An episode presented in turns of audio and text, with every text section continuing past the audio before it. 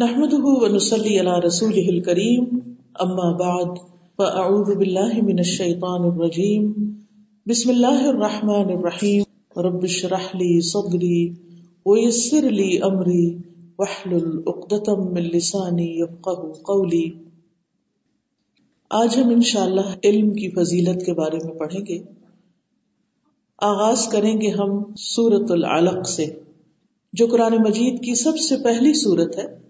جس میں سب سے پہلا حکم جو ملا وہ پڑھنے سے متعلق تھا اقرا تو آئیے پہلے سورت کی تلاوت سنتے ہیں، اس کے بعد پھر آگے چلیں گے۔ بسم اللہ الرحمن الرحیم۔ اقرأ بسم ربك الذي خلق۔ خلق الانسان من علق۔ اقرأ وربك الأكرم الذي علم بالقلم. علم الإنسان ما لم يعلم. كلا إن الإنسان ليطغى. أن رآه استغنى. إن إلى ربك الرجعى. أرأيت الذي ينهى عبدا إذا صلى أرأيت إن كان على الهدى أو أمر بالتقوى أرأيت إن كذب وتولى ألم يعلم بأن الله يرى كلا لئن لم ينته لنسفعا بالناصية، ناصية كاذبة خاطئة. فليدع ناديه سندع الزبانية. كلا لا تطعه واسجد واقترب. اللہ سبحانہ تعالیٰ کا ارشاد ہے اقرا بسم ربک الذی خلق. پڑھیے اپنے رب کے نام سے جس نے پیدا کیا۔ خلق الانسان من علق۔ اس نے انسان کو ایک جمے ہوئے خون سے پیدا کیا۔ اقرا پڑھیے۔ وربک الاکرم۔ اور آپ کا رب سب سے زیادہ کرم والا ہے۔ الذی علم بالقلم۔ وہ جس نے قلم کے ساتھ سکھایا، تعلیم دی۔ علم الانسان ما لم يعلم اس نے انسان کو وہ سکھایا جو وہ نہیں جانتا تھا۔ اس کو معلوم ہی نہیں تھا۔ تو گویا، علم کا سورس، علم کی بنیاد اور علم کا نقطۂ آغاز خود خالق کی طرف سے ہے، جس نے انسان کو پیدا کیا۔ اسی نے انسان کو پڑھنا لکھنا سکھایا۔ یہ نعمت اسی کی طرف سے انسان کو ملی۔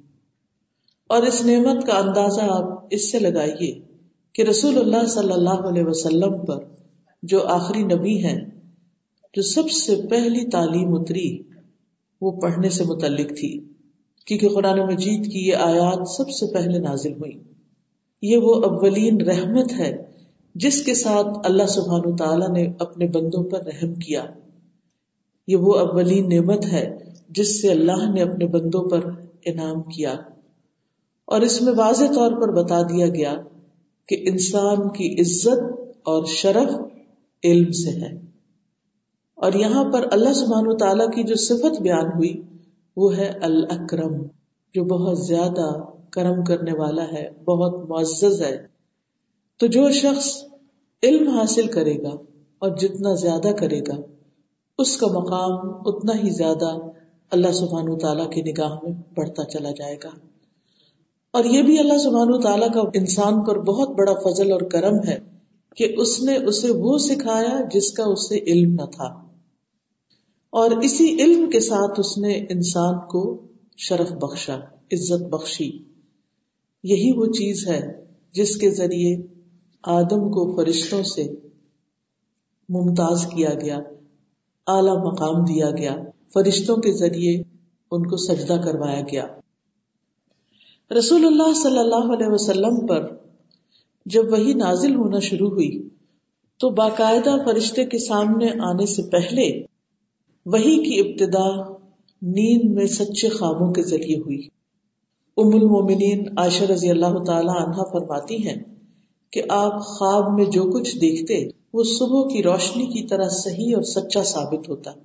یعنی رات کو ایک چیز دیکھتے خواب میں اور صبح بالکل ویسا ہی سین نظر آتا۔ ہے ان خوابوں کے بعد آپ تنہائی پسند ہو گئے۔ یعنی آپ سوچیے کہ آپ نے بھی ایکسپیرئنس کیا ہوگا کہ اگر آپ کو کبھی کوئی ایسا خواب آ جائے جو چیز آپ نے رات کو دیکھی ہو، دن کو وہ ویسی کی ویسی ہی ہو جائے، تو آپ کے دل پر اس کا کتنا گہرا اثر پڑتا ہے۔ تو نبی صلی اللہ علیہ وسلم بھی پھر تنہائی پسند ہو گئے۔ آپ کا دل پھر دنیا میں نہیں لگتا تھا۔ تو آپ نے غار ہرا میں خلبت نشینی اختیار کی یعنی اکیلے وہاں جا کر غور و فکر کیا کرتے تھے۔ اس بارے میں آتا ہے کہ آپ تہنس فرماتے۔ تہنس کا مطلب یہ ہے کہ اکیلے میں جا کر عبادت کرتے۔ کئی کئی رات اپنے گھر والوں کے پاس واپس جائے بغیر عبادت میں مشغول رہتے۔ اور یہ آپ پر رسالت کے آنے سے پہلے کا واقعہ ہے۔ وہ اپنے ساتھ کچھ کھانے پینے کا سامان لے جاتے توشا لے جاتے۔ وہی رہتے۔ پھر جب وہ توشا ختم ہو جاتا تو واپس حضرت خدیجہ کے پاس آتے اور اتنا ہی توشا پھر ساتھ لے جاتے۔ پھر وہاں جا کر تنہا ہو جاتے۔ یہاں تک کہ ایک روز آپ غار ہرا میں تھے کہ یکا یک آپ کے پاس حق آ گیا۔ ایک فرشتے نے آپ کے پاس آ کر کہا اقرا پڑھو۔ آپ نے کہا، میں پڑھنا نہیں جانتا۔ آپ فرماتے ہیں کہ فرشتے نے مجھے پکڑ کر اتنے زور سے بھیجا کہ مجھے سخت تکلیف پہنچی۔ پھر مجھے چھوڑ کر کہا کہ اقرا پڑھو۔ میں نے پھر وہی جواب دیا کہ میں انا بقارے میں پڑھا ہوا نہیں ہوں۔ یعنی مجھے پڑھنا نہیں آتا۔ ظاہر آپ صلی اللہ علیہ وسلم مکہ میں پیدا ہوئے تھے، جہاں پڑھنے لکھنے کا رواج نہیں تھا۔ آپ فرماتے ہیں کہ اس فرشتے نے مجھے دوسری مرتبہ نہایت ہی زور سے بھیجا کہ مجھے سخت تکلیف پہنچی۔ پھر اس نے کہا کہ پڑھو۔ میں نے کہا میں پڑھا ہوا نہیں ہوں۔ فرشتے نے مجھے تیسری بار پکڑا اور پھر بھیجا، پھر مجھے چھوڑ دیا اور کہنے لگا اقرا بسم ربک الذی خلق خلق الانسان من علق اقرا وربک الاکرم الذی علم بالقلم، علم الانسان ما لم يعلم یہ پہلی پانچ آیات تھی اس صورت کی جو فرشتے نے آپ کے سامنے پڑھی۔ جس کا معنی ہے کہ اپنے رب کے نام سے پڑھو، جس نے پیدا کیا، انسان کو خون کی پٹکی سے بنایا۔ پڑھیے، آپ کا رب بڑی ہی مہربانیاں کرنے والا ہے۔ اور پھر نبی صلی اللہ علیہ وسلم ان آیات کو پڑھنے لگ گئے۔ اور ان آیات کو لے کر جب جبریل علیہ السلام واپس چلے گئے، تو آپ اسی حال میں غار ہرا سے واپس آئے۔ اس حال میں کہ آپ کا دل اس انوکھے واقعے سے کانپ رہا تھا۔ آپ کا پورا جسم شور کر رہا تھا۔ اور پھر کچھ عرصے تک وہی کی آمد کا سلسلہ بند ہو گیا۔ صرف یہی پہلی پانچ آیات جس میں پڑھنے اور لکھنے کی تاکید تھی۔ اور بس۔ اب یاد ہوگا کہ علیہ السلام کو جب تورات دی گئی تو اس سے پہلے انہیں کہاں بلایا گیا تھا؟ کہاں پر دی گئی تھی تورات؟ کوہتور پر یعنی پہاڑ کی چوٹی پر۔ اور وہاں وہ بھی چالیس رات تک رہے تھے فورٹی ڈیز اور وہاں کھانے پینے کا کچھ سامان نہیں تھا۔ جو کچھ وہاں میسر تھا، جنگل میں جیسے ہوتا ہے یا پہاڑ کے اوپر جو بھی ہوتے ہیں، چھوٹی موٹی چیزیں، بس اسی پر گزارا کیا، ایک طویل روزہ رکھا۔ تو علم حاصل کرنے کے لیے انسان کو کچھ آرام طلب چیزیں چھوڑنی پڑتی ہیں، کچھ قربانیاں دینی پڑتی ہیں۔ خاموشی اور یکسوئی اختیار کرنی پڑتی ہے۔ غور و فکر کرنا پڑتا ہے اور کچھ تکلیفوں سے گزرنا پڑتا ہے۔ لیکن جب انسان ان سے گزر جاتا ہے، تو پھر اس کو وہ مرتبہ اور وہ مقام ملتا ہے جو دوسرے کو نہیں ملتا۔ اور اس کے لیے کوئی شارٹ کٹ نہیں ہوتا۔ ماں کے پیٹ سے کوئی بھی سیکھ کر نہیں آتا۔ کسی کو علم گھول کر پلایا نہیں جا سکتا، بلکہ اسے سیکھنا پڑتا ہے، حاصل کرنا پڑتا ہے۔ اور ہم دیکھتے ہیں کہ جو لوگ دنیا میں پڑھتے ہیں، مثلاً آپ کے دو بچے ہیں، ان میں سے ایک خوب پڑھتا ہے، محنت کرتا ہے، تو وہ ترقی کی منازل طے کرتا چلا جاتا ہے۔ اس کے برعکس دوسرا بچہ اگر اس کو پڑھنے لکھنے کا کوئی شوق نہیں، تو آپ دیکھیں گے کہ وہ زندگی کی دوڑ میں بھی پیچھے رہ جاتا ہے۔ دنیا میں بھی قدر انہیں لوگوں کی ہے کہ جو علم حاصل کرتے ہیں خواہ وہ دنیا کا ہی علم کیوں نہ ہو، خواہ وہ میڈیسن ہو یا انجینئرنگ ہو یا کچھ اور۔ اور پھر یہ کہ ایک سرٹن ڈگری کرنے کے بعد پھر وہ چاہے کام شروع کر دیں پھر بھی وہ پڑھنا لکھنا جاری رکھتے۔ ہیں وہ اپنے فیلڈ میں ریسرچ کرتے رہتے۔ ہیں اسی لیے آپ نے دیکھا ہوگا کہ جو کسی فیلڈ میں ایک خاص مقام پر ہوتا ہے اور سینئر ہوتا ہے وہ مسلسل ریسرچ کرتا چلا جاتا ہے، آگے بڑھتا چلا جاتا ہے، بڑھتا چلا جاتا ہے۔ پھر اس کا درجہ اور مقام اسی فیلڈ کے لوگوں میں بہت آگے ہو جاتا ہے۔ تو اس لیے انسان کو علم حاصل کرنے کا حریص رہنا چاہیے۔ لیکن یاد رکھیے کہ دنیا کا علم حاصل کرنا منع نہیں۔ دنیا کا علم بھی انسان کے لیے فائدہ مند ہے۔ انہی علوم کے ذریعے انسان نے ترقی کی ہے۔ لیکن اسلام کا نقطۂ نظر یہ ہے کہ آپ جو بھی علم نافع حاصل کریں یعنی فائدہ مند علم حاصل کریں، اس میں رب کا ذکر ضرور ہو۔ اقرا بسم ربک اللہ خلق۔ رب کا نام ضروری ہے اس میں۔ کیوں؟ اس لیے کہ اللہ بھی خلق۔ جس نے پیدا کیا ہے، اس کو نہیں بھولنا۔ تمہیں بھی اللہ نے پیدا کیا اور اس دنیا کو بھی اللہ نے پیدا کیا۔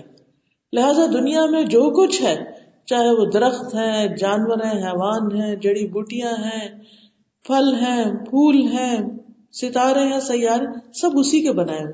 تو جب آپ اس کی تخلیق میں غور و فکر کرتے ہیں، تو خالق کو اس سے الگ نہ کریں۔ اس میں خالق کا ذکر ہونا چاہیے۔ بلکہ دنیا کے جتنے بھی علوم ہیں، جتنی بھی سائنسز ہیں، ان کو پڑھتے ہوئے مقصد اور نظریہ کیا ہونا چاہیے؟ کہ ان کے ذریعے ہمیں اللہ سبحان تعالیٰ کی پہچان زیادہ ہو۔ کیونکہ جو جتنا علم والا ہوتا ہے، اس کے ذہن میں اتنی وسط ہوتی، وہ چیزوں کو اتنی گہرائی اور باریکی کے ساتھ دیکھتا ہے اور بہترین نتائج نکال کر لاتا ہے۔ اب دیکھیں گے ہم اگر ایک پھول کو دیکھیں گے تو بس ایک عام نظر سے صرف اس کے کلر یا ٹیکسچر یا خوشبو یا اس کو ڈیکوریشن کی نظر سے دیکھیں گے۔ لیکن ایک سائنٹسٹ صرف کلر نہیں دیکھے گا، ایک ڈیکوریشن کے لیے نہیں دیکھے گا اس کو، وہ اس سے کوئی اور نتیجہ نکالے گا۔ اور ہم زیادہ سے زیادہ پھول سجا کر کسی کو خوش کر سکتے کسی کا استقبال کر سکتے ہیں، لیکن جو فائدہ ایک سائنٹسٹ آپ کو اس میں غور و فکر کر کے اس کے فائدے بتا کر پہنچا سکتا ہے، وہ صرف ظاہری چیز سے نہیں ہو سکتا۔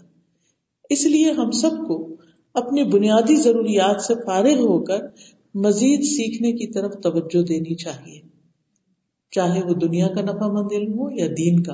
اور اگر آپ دنیا کی بھی ڈگری حاصل کر رہے ہیں تو کرتے رہیے، لیکن اس کے ساتھ ساتھ اپنا دینی علم بھی بڑھاتے رہیے۔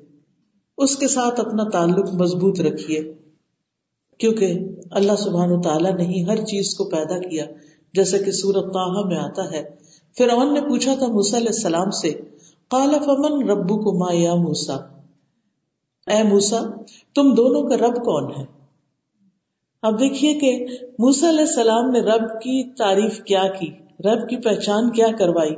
قال ربنا الذي اعطى كل شيء خلقه ثم هدى کہ ہمارا رب تو وہ ہے جس نے ہر چیز کو اس کی شکل و صورت بخشی۔ جتنی بھی چیزیں ہیں، ان کے جو بھی ڈیزائن ہیں، ان کے جو بھی رنگ ہیں، جو بھی شکل ہے، جو بھی سائز ہے، اس کے اندر جو جو فائدے ہیں، وہ سارے کے سارے رب نے بنائے ہیں وہ رب کی طرف سے آئے ہیں۔ ثم ہدا پھر اس نے راستہ دکھایا کس کو؟ انسان کو۔ کس چیز کا؟ کہ ان سے کیسے فائدہ اٹھانا یعنی انسان نے اگر پتھروں کے خواص معلوم کیے تو وہ بھی اللہ ہی نے راہ دکھائی تھی، اس کو اسی نے یہ علم الہام کیا۔ شہد کی مکھی کو اگر شہد بنانا سکھایا، تو وہ علم بھی کس نے اس کو دیا؟ اس کے اتنے ڈاٹ جتنے دماغ میں، وہ اللہ ہی نے دیا۔ وہ جس کی آنکھیں ہمیں دکھتی نہیں، وہ کیا کیا دیکھتی ہے؟ کہاں جا کر بیٹھتی ہے؟ اچھے ہی پھول اور پھل پہ بیٹھتی ہے۔ گندی مکھی کی طرح نہیں، اندھا دھن کسی بھی گندگی پہ جا بیٹھے، اچھی جگہ پہ جا بیٹھتی ہے اور پھر اس سے اچھی چیز نکال کے رس لاتی ہے اور پھر اس سے شہد بناتی یعنی جو شہد وہ تیار کرتی ہے اتنی بڑی فیکٹری میں انسان اتنی فائدے کی اور غذائیت کی چیز اس ڈیلیکیسی کے ساتھ تیار نہیں کر سکتا۔ اور ہماری جو فیکٹریاں لگی ہیں، ان کا شور اور ان کی پولوشن اور اس کی وجہ سے فضا میں انوائرمنٹ میں جو مسائل پیدا ہو رہے ہیں، وہ آپ سب کو معلوم ہے کہ انسانوں کے لیے کتنی بڑی تھریٹ اور کتنا بڑا ڈینجر بن چکا ہے۔ انسان کے اپنے ہاتھوں ہی جو چیزیں وہ بنا رہا ہے انہیں کے ذریعے۔ لیکن اللہ سبحانہ تعالیٰ نے اپنی قدرت کی زبردست نشانیاں دکھائی کہ دیکھو، اتنے بڑے کارآمد، مفید چیز جس کا ذکر خود اس نے قرآن میں کیا کہ فی شفا للناس، اس شہر میں شفا ہے لوگوں کے لیے، اس کو کس سے تیار کروایا دوسری طرف، دودھ میں شفا ہے دودھ بڑے فائدے کی چیز اس کے لیے اتنی بڑی بحث بنائی۔ اللہ کی قدرت ہے نا۔ کہ کسی سے شہد بنوایا، کسی سے دودھ، کسی سے کچھ اور۔ تو یہ سب انسانوں نے جو ایکسپلور کیا، تو یہ بھی اسی طرح انسانوں کے اندر اللہ نے الہام کیا تھا یہ علم۔ لیکن ہر ایک کو یہ الہام نہیں ہوتا۔ اسی کو ہوتا ہے جو اس چیز میں انٹرسٹ لیتا ہے، پھر وہ اس کے بارے میں سوچتا ہے، پڑھتا ہے اور وہ فکر کرتا ہے۔ اور پھر اللہ سبحان و تعالیٰ اس محنت کے انعام کے طور پر اس کے اندر وہ راہیں ہموار کرتے ہیں، اس کو روشنی دیتے ہیں اور پھر اس کو وہ دکھائی دیتا ہے جو عام انسانوں کی نظر نہیں دیکھ سکتی۔ تو یہی وہ رب ہے اللہ آتا کل شعین کل شعی میں انسان بھی ہے حیوان بھی ہے جانور بھی ہے خلق سب کو اس نے ہی ایک خاص شیپ میں بنایا، ثم ہدا، پھر اس نے رہنمائی کی۔ آسمان ہو، زمین ہو، رات ہو، دن ہو، سورج، چاند، ستارے، سب کے سب اللہ لہ الخلق والامر، کہ یاد رکھو، اسی کا کام ہے پیدا کرنا اور حکم دینا بھی اسی کا کام ہے۔ تبارک اللہ رب العالمین، بہت برکت والا ہے اللہ، جو سارے جہانوں کا رب ہے۔ یعنی صرف انسان کو نہیں، بلکہ سب کو اسی نے پیدا کیا۔ اور پھر یہاں پر آپ دیکھیے، کتنی دلچسپی کی بات ہے، کتنی حیرانی کی بات ہے۔ پہلا لیسن دیا جا رہا ہے اور اس میں اقرا کے بعد جو دوسری آیت ہے وہ کیا ہے؟ خلق الانسان من علق، کہ انسان کو اس نے خون کی پٹکی سے پیدا کیا۔ سبحان اللہ یعنی سائنس اور دین ساتھ ساتھ چل رہا ہے۔ یعنی انسان کس سے بنا، کس سے پیدا ہوا؟ یہ تو آج اس صدی میں، یہ پچھلی صدی میں انسان نے آ کر ایکسپلور کیا اور انسان کو پتا چلا۔ چودہ سو سال پہلے نبی صلی اللہ علیہ وسلم کو کس نے بتایا تھا کہ انسان کہاں سے بنتا ہے؟ کیسے بنتا ہے؟ اور انسان کی تخلیق کے آغاز میں کیا چیز کار فرما ہوتی ہے؟ اللہ خلق الانسان من علق۔ اور پھر آپ دیکھیے کہ نہ صرف یہ کہ الگ کا ذکر کر دیا گیا، بلکہ دوسری جگہوں پر پھر اس کی مزید تفصیل بھی بتائی گئی کہ کس طرح نطفہ علاقہ میں بدلتا ہے الگ کا مزغہ میں بدلتا ہے مزغہ ایزام بنتے ہیں اور ایزام جو ہے ان پر پھر گوشت چڑھایا جاتا ہے۔ پھر انسان پورے کا پورا بن کر ماں کے پیٹ میں تیار ہو کر باہر آتا ہے۔ یہ سب کچھ کرنے والا کون ہے؟ اور اس کی جو اسٹیجز بتائی اس کی مزید وضاحت حدیث میں بتائی، یہ سب کچھ یہ علم اللہ نے دیا۔ علم الانسان مالم یا علم انسان کو نہیں علم تھا، انسان کو نہیں پتا تھا۔ ہمیں خود نہیں پتا تھا کہ ہم کہاں کہاں سے ہو کر آ رہے ہیں۔ تو اس لیے یہ یاد رکھیے کہ ہمارے دین میں دین کا علم اور دنیا کا علم دونوں کو حاصل کرنے کی فضیلت کیونکہ پہلی وہی میں ہی دونوں کا ذکر کر دیا گیا تھا۔ اور انسان کی تخلیق تو بہرحال اللہ کی ایک بہت بڑی نشانی ہے۔ قرآن مجید میں اللہ تعالیٰ فرماتے ہیں وفی انفسکم افلا تبصرون۔ تمہارے نفسوں کے اندر نشانی ہے۔ کیا تم نہیں دیکھتے؟ یعنی مطلب یہ ہے کہ دیکھو، غور کرو، اور پھر کائنات میں بھی نشانیاں ہیں۔ اور پھر اس کے بعد فرمائے اقرا دوبارہ تاکید اقرا وربک الاکرم اللہ علم بالقلم۔ یہاں پر آپ دیکھیے، ہدایت کی بات نہیں کی گئی، تعلیم کی بات کی گئی ہے۔ علم کی اہمیت بتائی جا رہی ہے۔ یعنی تخلیق کے بعد پہلی چیز علم حاصل کرنا، اور پھر قلم۔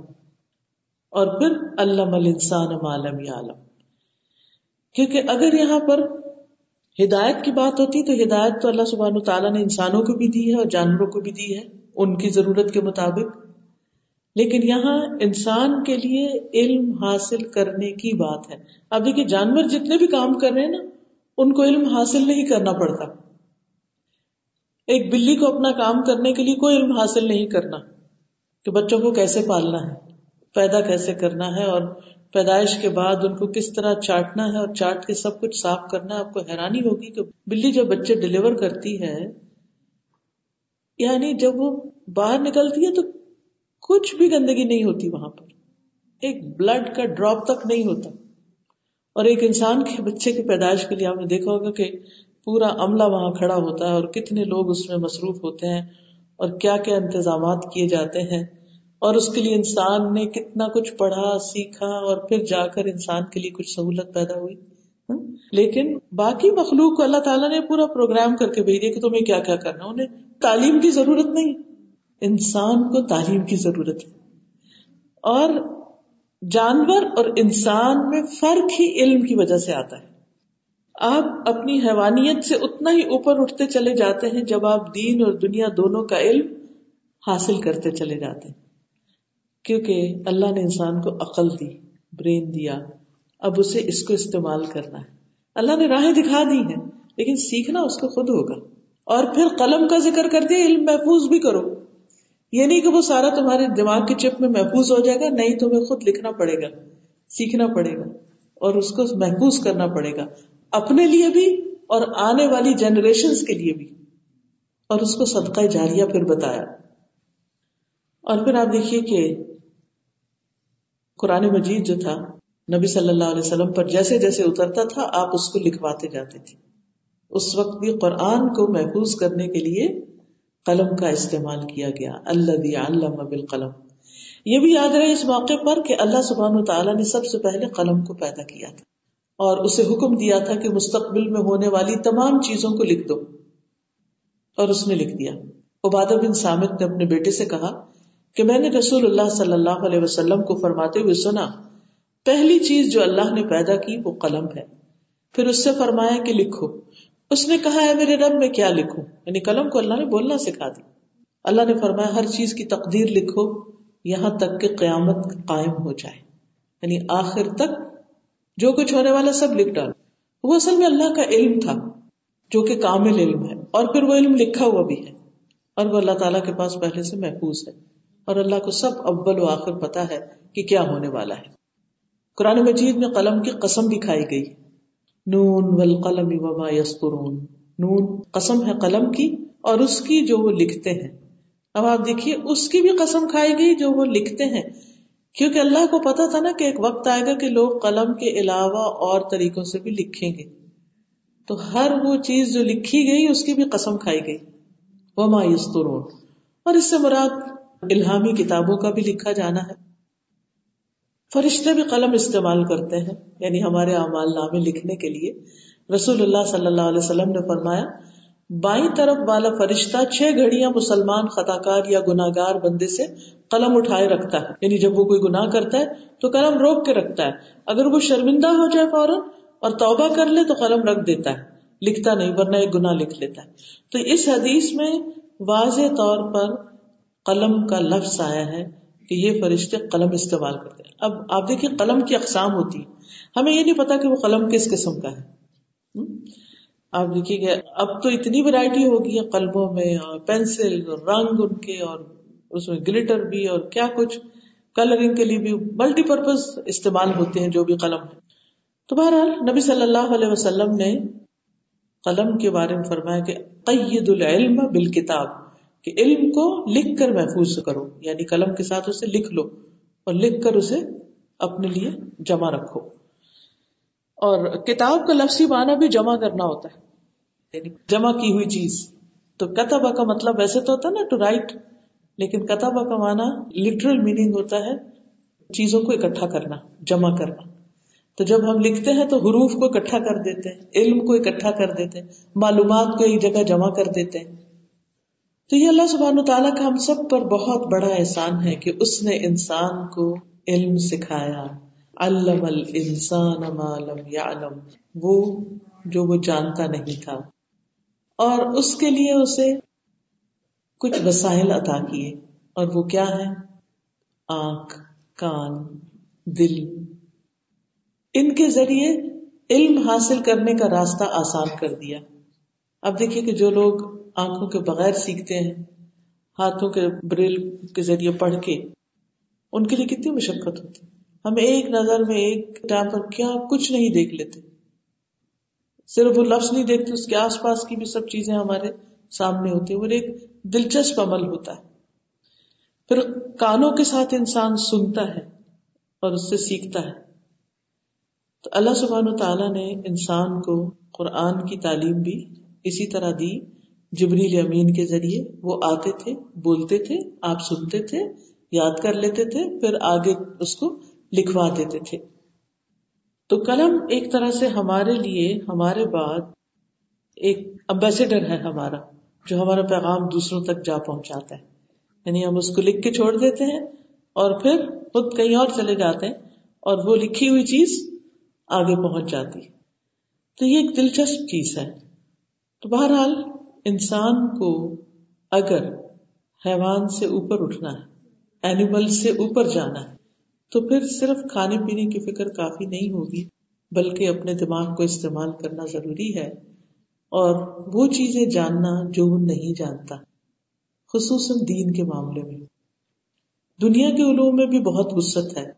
ہر انسان ہر علم حاصل نہیں کر سکتا۔ بہت کم لوگ ہوتے ہیں کہ جو ایک فیلڈ میں ماہر ہو پھر دوسرے میں، پھر تیسرے میں، ورنہ عموماً انسانوں کی ایکسپرٹیز کسی ایک فیلڈ میں ہوتی ہے۔ تو ہم سب کو بھی آگے بڑھنے کے لیے، ترقی کرنے کے لیے، عزت حاصل کرنے کے لیے اللہ کی نگاہ میں سیکھتے رہنا ہے۔ اور اللہ سے دعا کرنی ہے۔ رب زدنی علما، جو اللہ سبحان تعالیٰ نے نبی صلی اللہ علیہ وسلم کو سکھائی۔ وقل رب زدنی علما۔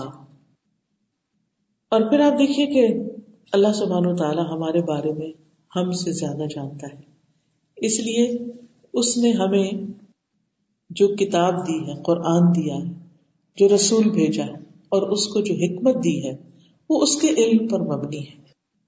لہذا وہ دنیا کے تمام علوم سے افضل ہے۔ دنیا کا علم انسانوں کی طرف سے آیا ہے۔ انسانوں کے تجربے پر مبنی ہے۔ لیکن قرآن کا علم، حدیث کا علم، یہ اللہ کی طرف سے آیا ہے، جو اللہ کے علم پر مبنی۔ اور اس کے ذریعے اللہ سبحانہ تعالیٰ نے بندوں کو حکمت سکھائی۔ صرف الفاظ نہیں دیے، صرف معلومات نہیں دی، بلکہ ایک وزڈم بھی ادا کی ہے۔ اور پھر آپ دیکھیے کہ یہ تقسیم بھی کر دیا گیا ہے۔ یعنی علم بھی ایک رسک کی طرح ہے۔ جیسے بندوں میں رسک تقسیم ہوا ہے، ایسے ہی علم بھی تقسیم ہوا ہے۔ کسی کو ایک خاص علم سے دلچسپی ہوتی ہے تو کسی کو دوسرے علم سے۔ کوئی میتھمیٹکس میں اچھا ہوتا ہے تو کوئی شخص میڈیسن میں بہت اچھا ہوتا ہے۔ کسی کو انسانوں سے بہت دلچسپی ہوتی ہے، کسی کو جانوروں کے ساتھ ان کے بارے میں علم حاصل کرنے میں بہت ہوتی کسی کو لینگویجز کا شوق ہوتا ہے، کوئی کسی اور چیز میں بہت ماہر ہوتا ہے۔ تو یہ اللہ کی تقسیم ہے۔ جس چیز کی زیادہ ضرورت ہے، اس طرح کے لوگ زیادہ ہوتے ہیں۔ انٹرسٹ رکھنے والے کامن انٹرسٹ جسے کہتے ہیں، اور کچھ علوم خاص خاص ہوتے ہیں۔ فضر علیہ السلام کو اللہ سبحانہ تعالیٰ نے وہ علم دیا جو مس علیہ السلام کو نہیں دیا تھا۔ موسا علیہ السلام کے پاس وہ علم تھا جو خضر علیہ السلام کے پاس نہیں تھا۔ اسی لیے جب ایک مرتبہ موسا علیہ السلام سے کسی نے مجمع میں سوال کیا کہ دنیا میں سب سے بڑا عالم کون ہے، تو انہوں نے کہا کہ میں۔ تو اس پر اللہ سبحان تعالی نے ان کو خضر علیہ السلام کے پاس بھیجا، کیونکہ یہ کہنا درست نہیں کسی کے لیے بھی کہ کوئی کہے کہ میں سب سے زیادہ جانتا ہوں، یا میرے پاس کسی بھی چیز کا پرفیکٹ نالج نہیں۔ قرآن مجید میں آتا ہے وہ فوق کل علم علیم ہر علم والے کے اوپر ایک اور علم والا ہے۔ اسی لیے دیکھتے ہیں ہم کہ جب علیہ السلام فضر علیہ السلام کے پاس پہنچے، ایک لمبا سفر طے کر کے تو وہاں پر دونوں ایک کشتی میں سوار ہوئے۔ تو اس موقع پر ایک چڑیا نے اپنی چونچ سے دریا کا کچھ پانی لیا۔ تو خضر علیہ السلام نے فرمایا، اللہ کی قسم، میرا اور آپ کا علم اللہ کے مقابلے میں اس سے زیادہ نہیں۔ جو چڑیا کی چونچ میں ہے۔ حالانکہ علیہ السلام کے پاس تورات کا علم تھا، جو اور کسی کے پاس نہیں تھا یعنی بہت بڑے عالم تھے وہ بھی۔ خضر علیہ السلام اپنے فیلڈ کے بڑے ماہر تھے۔ کہا کہ ان کے پاس دنیا کا، ان کے پاس دین کا علم، یہ سب اللہ کے علم کے مقابلے میں اس قطرے کے برابر بھی نہیں۔ اور ویسے بھی آیت الکرسی میں ہم سب پڑھتے ہیں، ولا يحيطون بشيء من علمه اللہ باشا کہ وہ اس کے علم میں سے کسی چیز کا احاطہ نہیں کر سکتے مگر جتنا وہ چاہے۔ وسع کرسی یو السماوات والارض اس کی کرسی آسمان و زمین بچھائی ہوئی ہے۔ اور اسے ان دونوں کی حفاظت تھکاتی نہیں۔ وہ العلی العظیم اور وہی سب سے بلند، سب سے بڑا ہے۔ قرآن مجید سے ہمیں یہ بھی پتہ چلتا ہے کہ اللہ سبحان و تعالیٰ ہر چیز کے بارے میں جانتا ہے، جبکہ ہمارا علم اتنا نہیں ہے۔ سورت طلاق میں آتا ہے آیت بارہ میں، وہ ان اللہ قد احاط بكل شيء علما تاکہ تم جان لو کہ بے شک اللہ ہر چیز پر خوب قدرت رکھنے والا ہے اور یہ کہ اللہ نے ہر چیز کو علم سے گھیر رکھا ہے۔ اب دیکھیے کہ ہم میں سے ہر انسان کے اندر ایک سمندر ہے، خیالات کا، جس میں ہم ہر وقت ڈبکیاں کھاتے رہتے کبھی تیر رہے ہوتے ہیں اور کبھی گم ہو جاتے ہیں اس میں۔ ہر انسان کا الگ ہے۔ یعنی اس وقت اس کمرے میں جتنے بھی لوگ بیٹھے ہوئے ان میں سے ہر ایک کی سوچ اور طرح ہے۔ ہم ایک بات سن رہے ہیں لیکن ہر ایک اس پر مختلف طرح ریفلیکٹ کر رہا ہے۔ وہ اپنے ماضی کے علم کے ساتھ اس کو کنیکٹ کر رہا ہے۔ کسی کو کسی لفظ سے کوئی بات یاد آ جاتی، کوئی اور کہانی، کوئی قصہ، معلوم نہیں کیا۔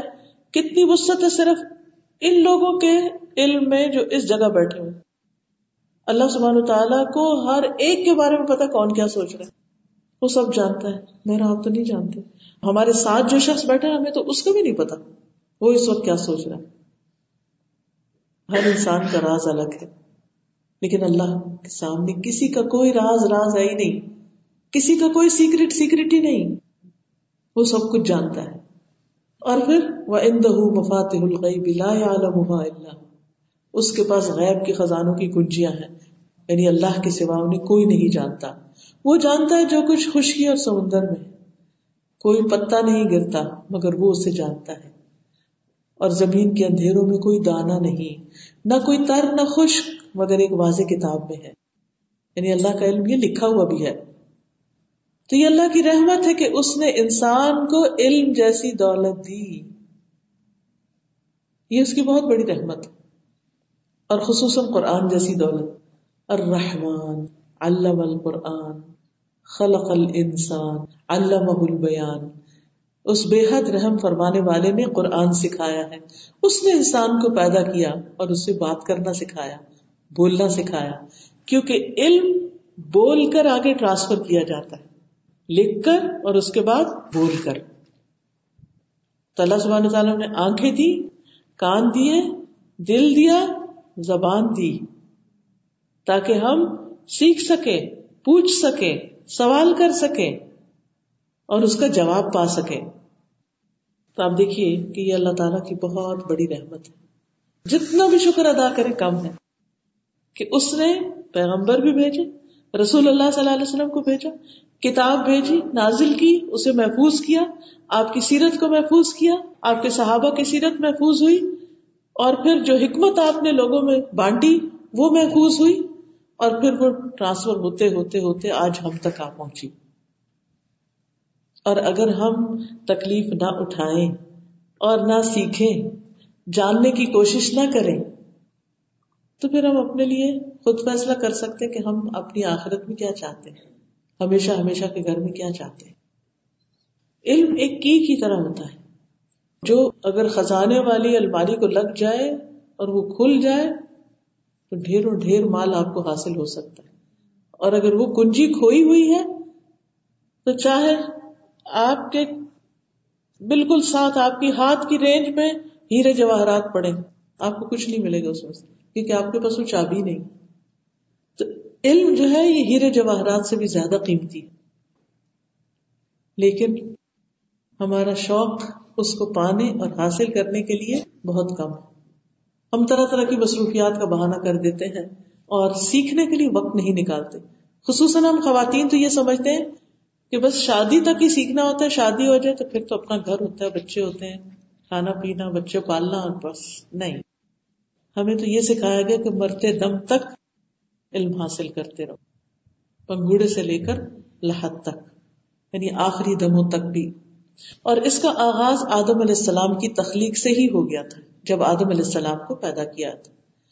وہ علامہ آدم السما اللہ تعالیٰ نے آدم علیہ السلام کو سارے کے سارے نام سکھا دیے تھے۔ اور پہلا لفظ جو اللہ تعالیٰ نے آدم علیہ السلام کو سکھایا جب ان میں روح پھونکی گئی، تو حدیث میں آتا ہے کہ جب آدم میں اللہ تعالیٰ نے روح پھونکی اور روح جب ان کے سر تک پہنچی تو انہوں نے چھینک ماری اور کہا الحمد للہ رب العالمین. تو اللہ تعالیٰ نے فرمایا یار اللہ اللہ تجھ پر رحم کرے۔ تو سب سے پہلا لفظ جو آدم علیہ السلام نے بولا الحمد للہ اور ویسے بھی شکر گزار ہونا اللہ تعالی کو بہت پسند ہے۔ قرآن مجید کا آغاز بھی کس سے ہو رہا ہے؟ کہاں سے ہوتا ہے قرآن مجید کا آغاز؟ الحمد للہ الحمد للہ میزان کو بھر دیتا ہے۔ تو اس لیے جتنا انسان کے پاس علم ہوتا ہے، اتنا ہی اس کے اندر روشنی آتی۔ اس روشنی میں انسان اللہ کی نعمتوں کو دیکھنے لگ جاتا ہے۔ اور جب نعمتیں نظر آتی ہیں تو انسان خوش ہو جاتا ہے۔ اور پھر اس کے اندر الحمد للہ اللہ کا شکر پیدا ہو جاتا ہے اور اس کی زبان الحمد للہ کہتی رہتی ہے۔ تو بہرحال، آدم علیہ السلام کو پھر اللہ سبحانہ تعالیٰ نے ہر چیز کے نام سکھائے اور پھر امتحان بھی لیا۔ شروع سے ہی امتحان، ہم؟ پڑھنا تو چاہتے امتحان نہیں دینا چاہتے۔ اپنے علم کو ٹیسٹ نہیں کرنا چاہتے۔ کسی کو سنانا نہیں چاہتے، لکھنا نہیں چاہتے۔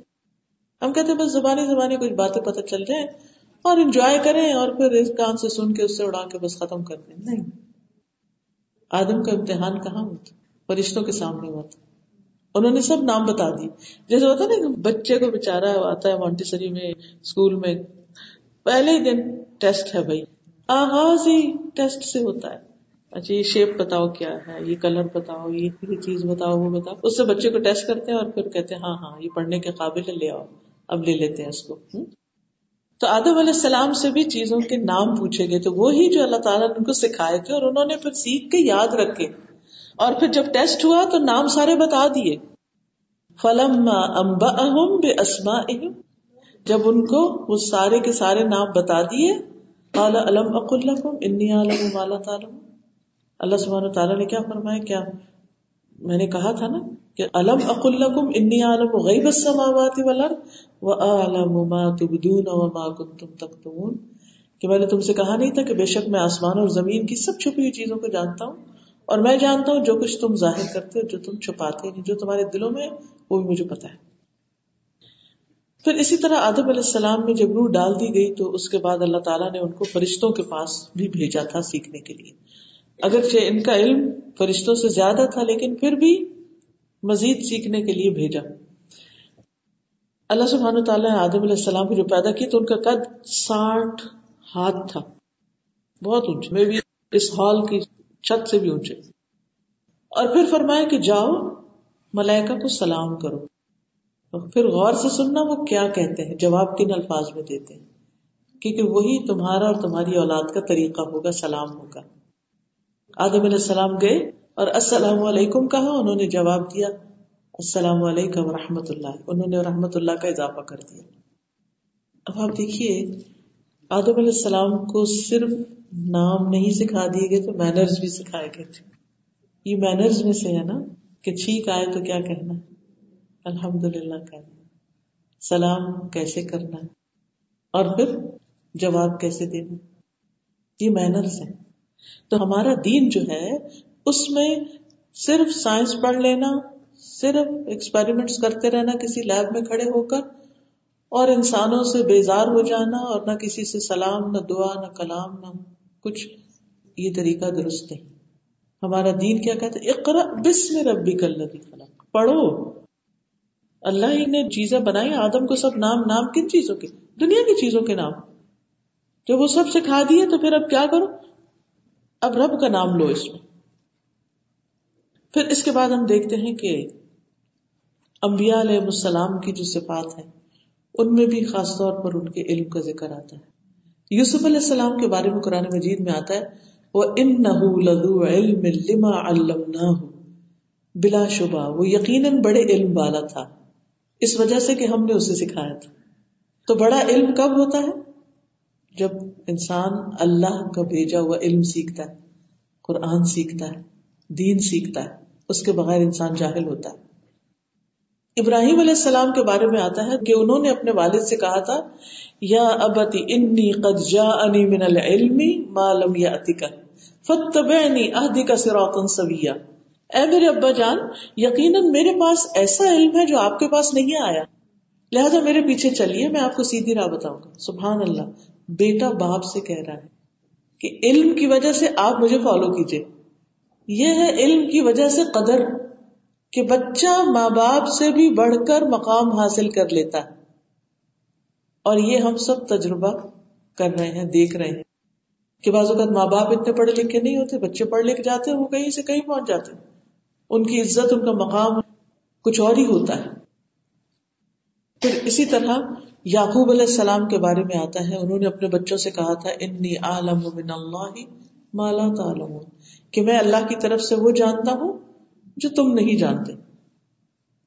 علیہ السلام کے بارے میں تو آپ نے پڑھا ہی کہ نبی ہونے کے باوجود انہوں نے علمی سفر کیا تھا، علم ٹور کیا تھا۔ اور پھر انہوں نے مختلف چیزوں کے بارے میں جو خزر نے کی تھی، ان سے سوال کیا اور پھر اس کا جواب پا کر آئے۔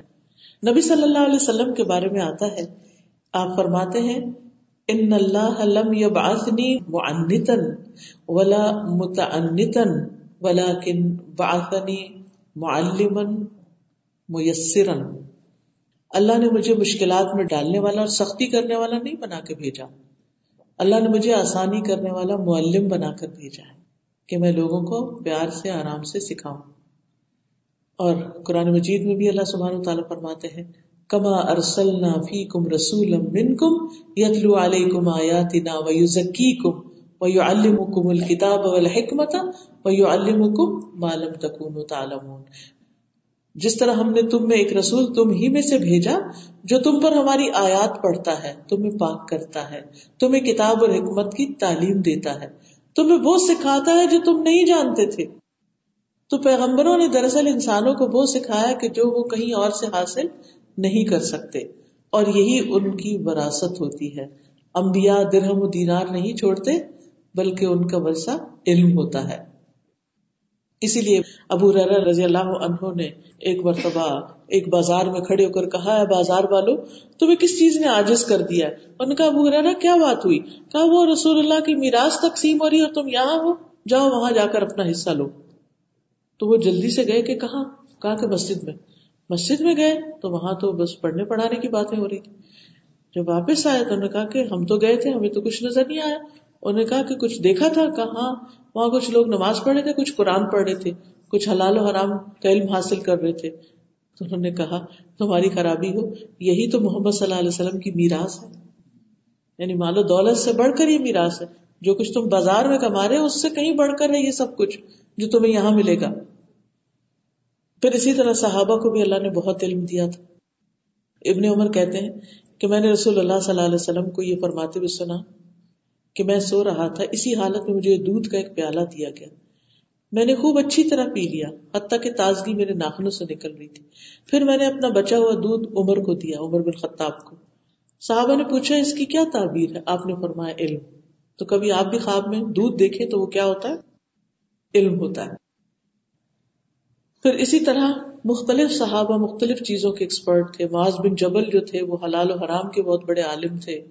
ابیب نے کہا بہت بڑے قاری تھے۔ عبداللہ بن مسعود بھی اسی طرح۔ علم وراثت کے سب سے بڑے ماہر زید بن ثابت تھے۔ ہیبرو زبان بھی جانتے تھے۔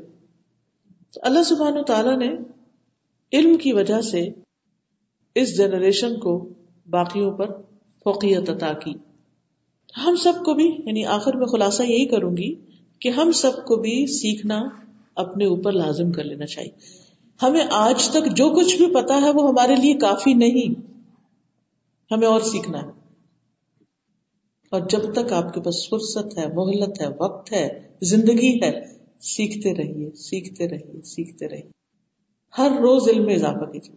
اچھا بعض خواتین آتے ہوئے کہتے ہیں، ہمیں کچھ یاد نہیں رہتا۔ ہم جو پڑھتے پھر بھول جاتے تو کیا ہوا؟ پھر پڑھ لیجیے۔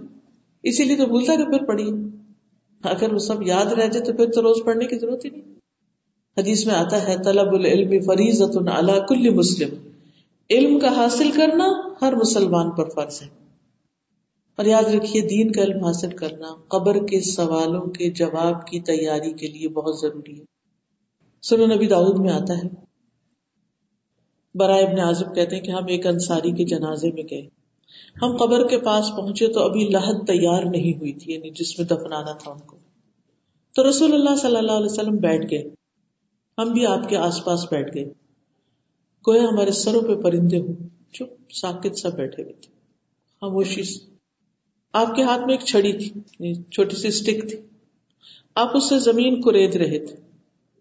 پھر آپ نے سر اٹھایا اور فرمایا، اللہ سے قبر کے عذاب کی پناہ کو آپ نے یہ بات دو یا تین بات فرمائی۔ جریر کہتے ہیں کہ اس میں مزید یہ اضافہ تھا کہ آپ نے فرمایا کہ جب لوگ واپس جاتے ہیں تو میت ان کے قدموں کی آہٹ سنتی جسے کوئی آپ کمرے میں سو رہے ہو نا تو بعض اوقات کوئی پاس سے گزر رہا ہو تو آپ نیند میں بھی ہوتے اور آپ کو قدموں کی آواز بھی آ رہی ہوتی ایسے ہی آپ نے بتایا کہ جب انسان فوت ہوتا ہے تو دفنا کے ابھی لوگ قبرستان سے جا رہے ہوتے ہیں کہ ان کے جو پاؤں کی جو آواز ہوتی، چاپ ہوتی ہے، وہ مردے کو قبر کے اندر سنائی دے رہی ہوتی۔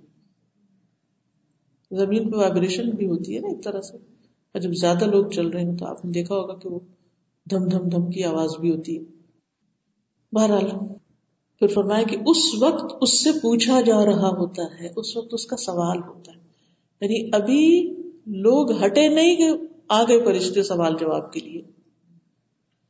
اور کیا پوچھتے ہیں، اے فلاں، تمہارا رب کون ہے؟ تمہارا دین کیا ہے؟ تمہارا نبی کون ہے؟ تو رابی کہتے ہیں کہ آپ نے فرمایا کہ اس کے پاس دو فرشتے آتے ہیں جو پوچھتے ہیں، تیرا رب کون ہے؟ وہ کہتا ہے، میرا رب اللہ ہے. پھر وہ پوچھتے ہیں، تیرا دین کیا وہ کہتا ہے میرا دین اسلام ہے. پھر وہ پوچھتے ہیں، یہ آدمی کون ہے جو تم میں مبوس کیا گیا تھا؟ یعنی محمد صلی اللہ علیہ وسلم. وہ کہتا ہے وہ اللہ کے رسول ہے پھر وہ کہتے ہیں، تجھے کیسے پتا چلا؟ تمہیں کہاں سے پتا چلا کہ اللہ کے رسول وہ کہتا ہے، میں نے اللہ کی کتاب پڑھی، میں اس پر ایمان لایا، میں نے اس کی تصدیق کی، جب مجھے پتا چلا۔ تو جس نے پڑھا ہی نہ ہو کچھ، اس کو پتا ہی نہ ہو۔ اس کو یہ تک نہ پتا ہو کہ قبر میں فرشتوں نے سوال کرنا، اس کا حال کیا ہوگا؟ کیا ہم نے اپنے سب بچوں کو، بہن بھائیوں، سب رشتے داروں کو بتا دیا کہ مرنے کے بعد ان کے ساتھ یہ ہونے والا ہے؟ کہ ابھی قبر سے لوگ ہٹیں گے نہیں، کہ سوال جواب شروع ہو جائے گا؟ پھر اسی طرح آخرت کی تیاری کے لیے علم حاصل کرنا ضروری ہے۔ قرآن مجید میں اللہ تعالیٰ فرماتے ہیں، وَاتَّقُوا اللَّهَ وَعْلَمُوا أَنَّكُمْ مُلَاقُوهُ۔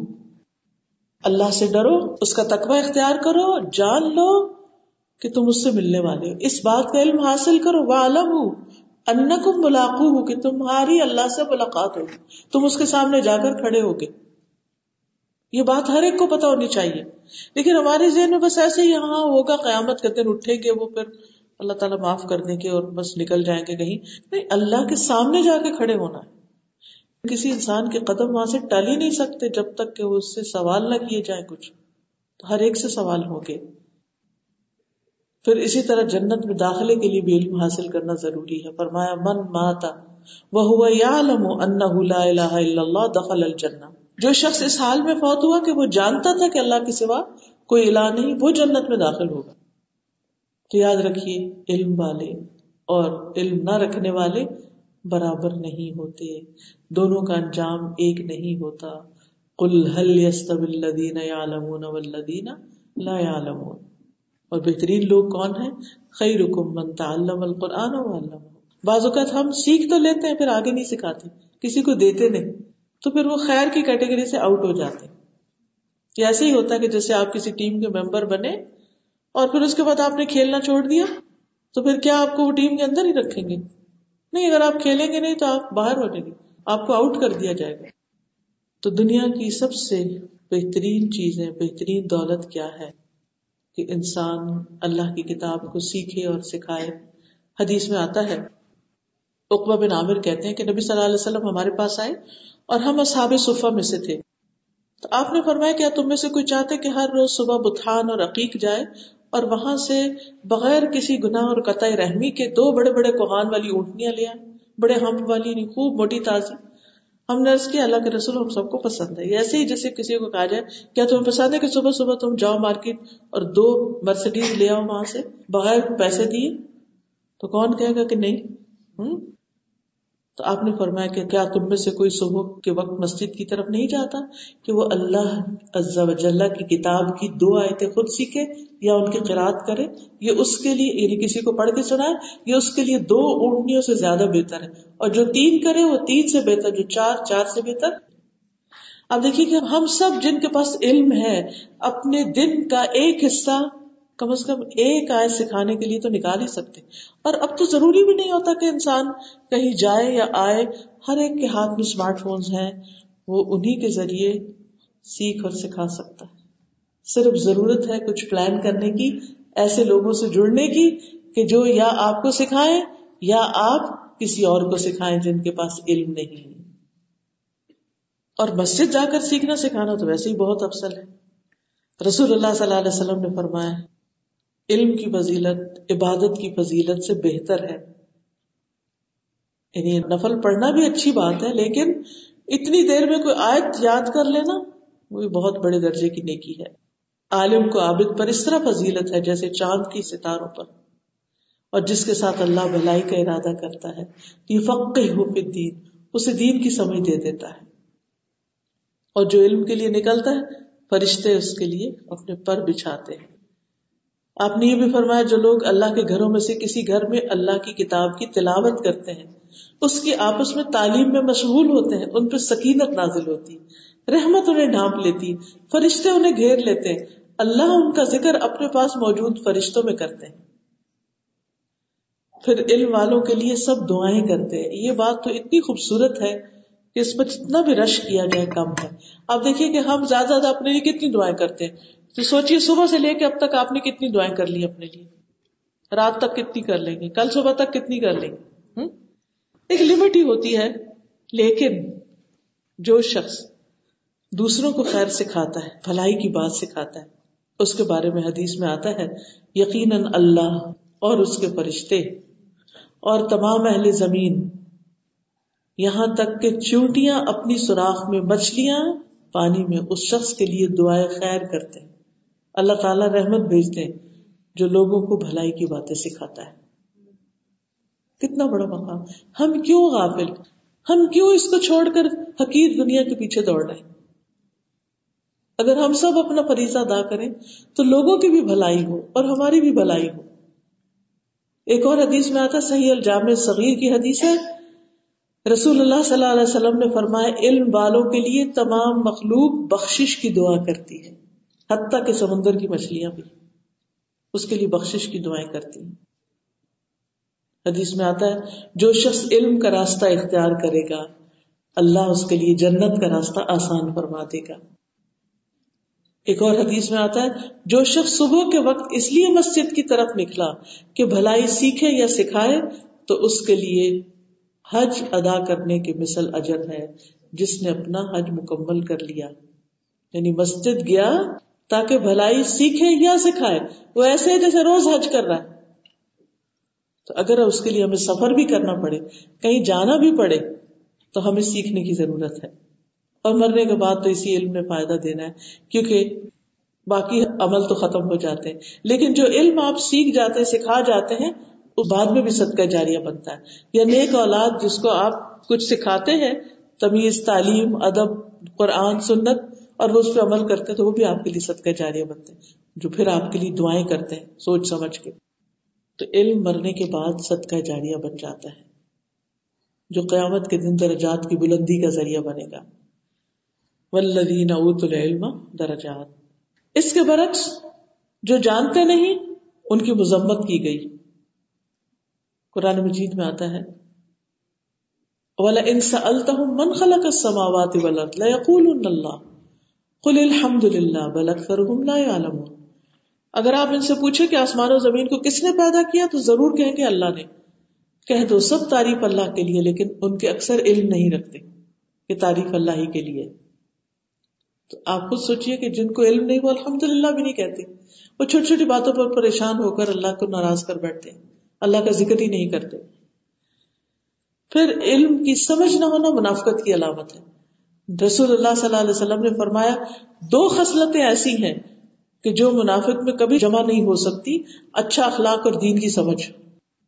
منافق بد اخلاق بھی ہوتا ہے اور دین کی سمجھ سے آری ہوتا ہے۔ پھر جو علم نہیں رکھتے، ان کے دلوں پہ اللہ مہر لگا دیتا ہے۔ کدا یتبع اللہ علی قلوب الذین لا يعلمون جب انسان علم نہیں رکھتا تو خود بھی گمراہ ہوتا ہے، اوروں کو بھی کرتا ہے۔ پھر اس وجہ سے آپس میں لڑائیاں جھگڑے بھی ہوتے، اختلاف بھی ہوتے۔ پھر قبر میں جواب نہیں آ پائیں گے، سوالوں میں مشکل ہوگی۔ تو فرشتہ کہے گا، تم نے عقل سے کام لیا، نہ انبیاء کی پیروی کی۔ پھر اس کے دونوں کانوں کے درمیان لوہے کے ہتھوڑے سے ضرب لگائی جائے گی کہ وہ چیخ اٹھے گا۔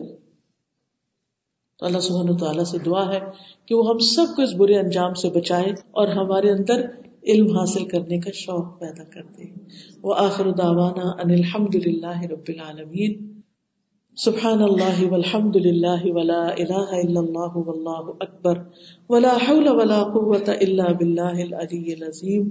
اللہم صلی علی محمد وعلى آل محمد کما صلیت علی ابراہیم۔ وعلى آل ابراہیم انک حمید مجید۔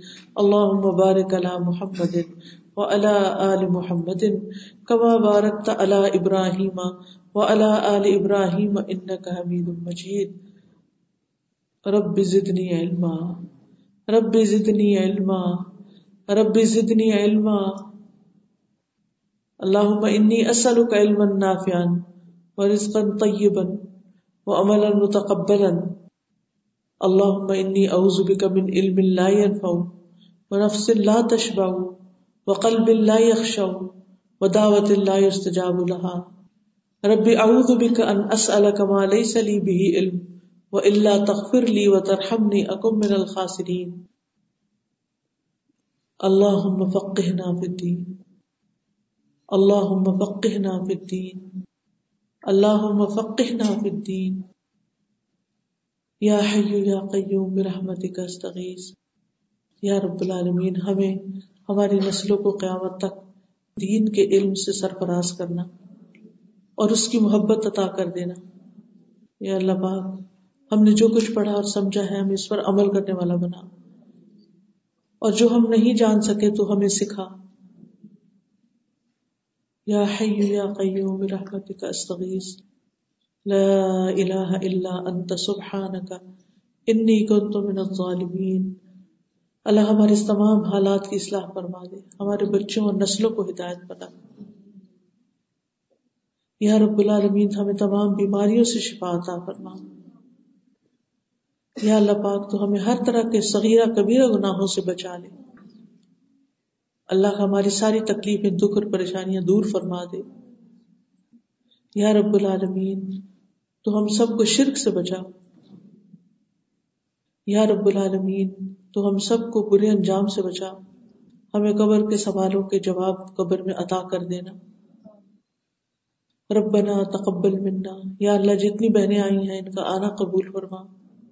انہوں نے اس راستے میں جو تکلیف اٹھائی ہے، اس پر ان کے لیے بہترین اجر لکھ دے۔ یا رب العالمین، تو ہماری قبروں کو روشن کر دینا۔ یا ارحم الراحمین، ہمیں جہنم کے عذاب سے بچانا۔ یا اللہ ہماری نسلوں کو ایمان پر قائم رکھنا۔ یا رب العالمین، تو ہمیں دنیا اور آخرت کی بھلائیاں نصیب فرمانا۔ ہمیں بہترین اخلاق عطا فرمانا۔ ربنا تقبل منا انك انت السميع العليم وتب علينا انك انت التواب الرحيم وصلی اللہ تعالی علی خیر خلقه محمد وعلى آلہ واصحابہ واہل بیتہ اجمعین برحمتک یا ارحم الراحمین الہی آمین سبحانک اللہم وبحمدک اشہد ان لا الہ الا انت استغفرک واتوب الیک السلام علیکم ورحمۃ اللہ وبرکاتہ